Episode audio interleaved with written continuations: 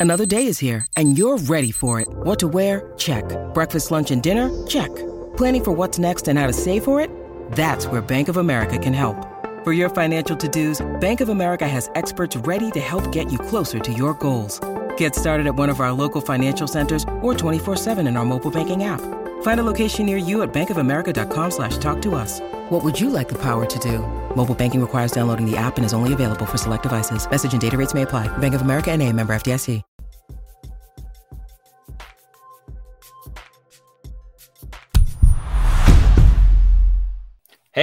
Bobby Manning here. Welcome to a training camp edition of the Garden Report. It's that time, less than a week to go till camp opens. So, time to get into the biggest questions entering camp. And let's start with everyone's favorite conversation this time of year the training camp battle. And the wing position is where it'll go down this year behind Jaylen Brown, Jayson Tatum. Celtics did a fairly good job scrapping together good minutes at this position last year. Of course, picking up a marquee off ball shooter in Malcolm Brogdon, who played off the ball with Jaylen Brown and Jayson Tatum staggered into those lineups last year. Did a great job when he needed to run pick and roll as well. So, wing not always that forward who's going to catch and shoot or make plays off the catch. It can be a more versatile guard style player who you might think of as a point guard, but a lot of the time on this second unit for the Celtics, Jaylen Brown, Jayson Tatum, even Kristaps Porzingis this year, I think will stagger into some of those second units. So you don't necessarily need a ball dominant player alongside that group on the second unit. So I see Sam Hauser as the favorite going in to once again fill that role. And if you think about last year's roster, if you want to call Malcolm Brogdon that backup point guard with White and Smart starting, Hauser was effectively that backup wing. Played about 15 minutes a game or so, 16 minutes. Played 80 games too, so he pretty much played every night. And shot as he did in college, as he did in the G League, over 40% from three. Now, if he can do that again, which I don't see any reason he can't, he should start in those minutes to begin the year. You think of the competition now. Oshae Brissett coming in on a minimum deal. Svi Mykhailiuk coming in with a similar skill set. Dalano Banton, another guy you might think of as a point guard, but probably won't play the point if he's going to factor in it all here. You think of the rookie Jordan Walsh. Can he get involved immediately? I've suspected that might be possible. And then uh, final depth signing at that position came in Lamar Stevens uh, who Keith Smith is reporting will play on a non guaranteed deal. Have to make this team out of camp. But I'd be all for him being that 15th and final roster spot player. So I don't know if he'll break through for a bunch of minutes, but he is a good defender and an energy piece who can defend a variety of positions. So I wouldn't rule him out entirely. Let's get in all the cases these players have to potentially break through here. And I did look at a little film, mix that in here. As uh, again, we sit just about a week from camp here.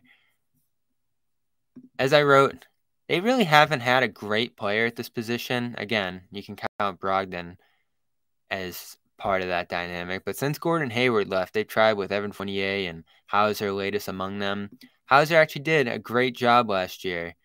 When you look at the film, moving off ball, finding open pockets on the defense and getting shots off quick at 6'8 So he never had issues getting shots off. Now he shot about 28% through December into January on that massive slump. Ended up making him a DNP for a couple games, but he finished the season strong.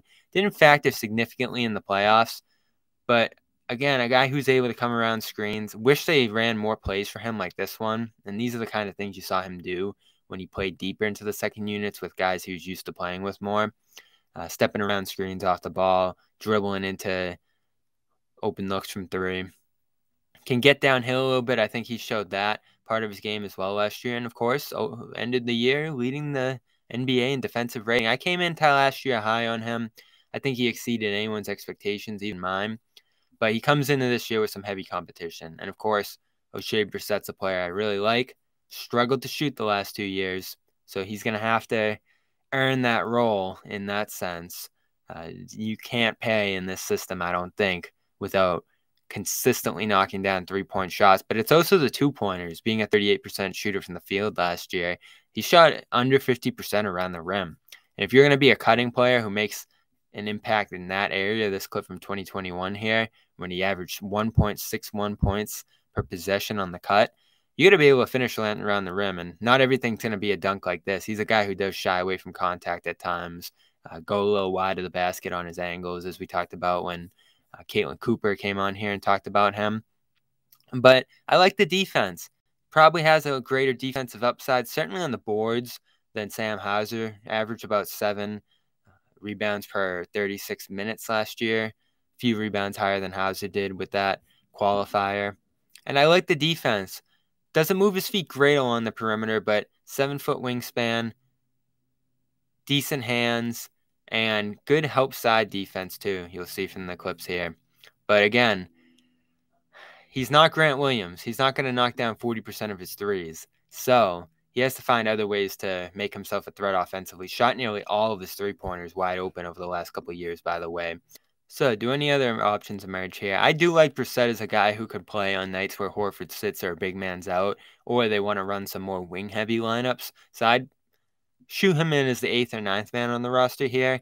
These other guys face more of an uphill battle, I think. Lamar Stevens, struggled from three last year, doesn't have much shooting pedigree. Brissett, of course, did shoot closer to 40% earlier in his career. And even the years I covered him at Syracuse, that first year, shooting well from three is what drove him to having that great freshman season and building his NBA pedigree up. Second year, that tilts down a little bit, and his production faltered offensively from that. So Stevens, it's a similar issue. Slasher, guy who's going to have to cut and finish in transition, but the three point shot really not there. I do love the defense though. Takes good angles around screens. Can probably defend most of the wing positions and some guards at six six. I like his ability to get and transition off these stops too. Uh, this is one of the many hustle plays you'll see from him. Everyone's going to remember the five points he scored in overtime against the Celtics in that March win. Love the chase down block here and stays with Derrick White here, who's pretty quick downhill around the screen. Gets a nice stop on him. Opponents only shot 42% against Stevens last year. This is a great pickup, I think, as a 15th man. Will he play? I'd bet against it. Uh, but if you do need to put an energy guy into a game, he might provide things that they like uh, if he makes it out of camp. Again, started 25 games for the Cavs last year, which was a home court team. Uh, so 15th man, I like it. Mykhailiuk, I like the signing as well. 40% three point shooter pedigree. Uh, worse defender than Hauser, so that's going to be a challenge for him closing that gap with Hauser. But this skill here is has to be what intrigued the Celtics: the pick and roll creation, the weak side creation. He can pass a little bit. Had a couple big assist games down the stretch of the season when he played with the Hornets. Averaged over two assists a game with them in 19 games, while scoring over 10 a game. Shot well from three in those minutes as well. And it was a couple plays out of pick and rolls here. He was able to show some good vision. Again, almost some Hayward esque stuff he did uh, out of the wing position for them. And if guys are going to close that hard on him, that's a valuable skill he can utilize. And it's not something Hauser's capable of doing. So that's something I'd keep an eye on when it comes to Mykhailiuk. Banton, not as high on him coming in. Again, the shot's not there at all. 27% career from deep. Shot 13% on Rangers last year and pretty poorly around the rim as well. Uh, you see him on transition out of a zone look here, which does intrigue me mildly. The Celtics played a little zone in summer league. He came from his own system in Toronto. Uh, brings a ton of length as a six-seven guard he can create turnovers and havoc on the ball, but uh, 29% on the drive. That's going to be trouble for a guy who already struggles from three. I don't know where he fits in offensively. That's why I put him among the wings here. I don't think he's going to be a guy who creates at that point guard spot. Uh, and that brings us to Jordan Walsh. Everyone excited about the rookie here. Shot well in summer league, 40% from three. Celtics said they saw him shooting better in their workouts than he did during the season at Arkansas, where he finished 27% from three. Uh, handoffs, catch and shoot opportunities, showed good patience too. You saw some of the playmaking that he teased that he wasn't able to do as much of as Arkansas uh, while attacking a closeout here by the Heat. Nice uh, pass to, I believe that's Bean there hitting the three. So I'm not opposed to Walsh getting a chance early in the season. He blends shooting and defense just about as well as any of these other guys. And so if he's able to break through. I don't think there's a massive gap separating him and some of the veterans on the team to start this year. Though I do think it'd be beneficial to him long term to get some reps in Maine, trying out his playmaking, scoring aggressively, and while uh, getting ready for the role playing next to Brown and Tatum. It's going to be interesting to see how they balance that this year. You don't want him just going up in Maine, lighting things up, but you also don't want him playing minutes he's unprepared for on a team that has championship aspirations. Uh, so that brings us to the guy who's probably most ready to play this spot, Payton Pritchard. He did it on the way to the finals. Uh, great shooter, 40% from three for his career. The issue with him is size, but he's worked around that in the past uh, by fronting bigger guys, scramble switches, all the rest. I love his positioning off the ball. He does have to get used to being able to produce unlimited minutes, unlimited shots. Plays like these are what I like to see from him, playing off of Tatum and Brown. That's why I put him in this wing category, even as one of the shortest guys on the roster. He's going to be playing a catch and shoot role, a cutting role, and a secondary ball handling role, which is something he's going to have to improve at as well, while handling defenses attacking him in ways that Hauser succeed. And there's a case to be made that Hauser's more prepared for the spot than Pritchard, despite the ball handling deficiencies uh, just because of the height, just because of the ability to stay in front of guys. But I will say, out for all these wings this year, the guys who are a little more deficient on the defensive end, it's going to help as you see here having Rob Williams behind you into some second units, Kristaps Porzingis staggering in as well, and there's really only room for one of these guys to play regular minutes during the year. Just because of the fact that I think Brown's going to play with a lot of these units. I think Tatum's going to stagger in as he often does. And Porzingis, giving these guys easier reads. And you have to think Brogdon, if all goes well with the health and uh, his disposition and even his roster security into training camp, he'll be the favorite to log a lot of these minutes. I mean, you're talking about the five starters. You're talking about uh, Brogdon, Pritchard, Hauser off the bench, maybe as well as a big and Horford. So, uh, is there room for Brissett on any given night? Probably not if everybody's playing and healthy, but that's the good thing about this roster is there'll be a lot of interchangeability. There'll be a lot of room for rest during the regular season. And for all these guys on the bench, most of them who were here last year did a pretty good job in those opportunities when they had to step up. Though I do think this roster is going to miss a little bit of that mm-hmm. shooting reliability blended with defense when it comes to Grant Williams. You're only hoping Brissett, Walsh, some of these guys who you got from second round veteran minimum positions are going to fill a spot that a first round pick who earned uh, over $10 million a year solidified over the last couple of years here. So I don't think letting him go would be an easy loss by any means. And they're going to have to scrap it together at this position a little bit. And Hauser wasn't a guy who played in the postseason last year, just about six minutes a game for him there, five DNPs. So they do need someone in that eighth spot to play a few minutes come postseason time. And I think that's where you have to hope Brissett can emerge as a reliable guy playing off the Jays. And we play off our great sponsors here.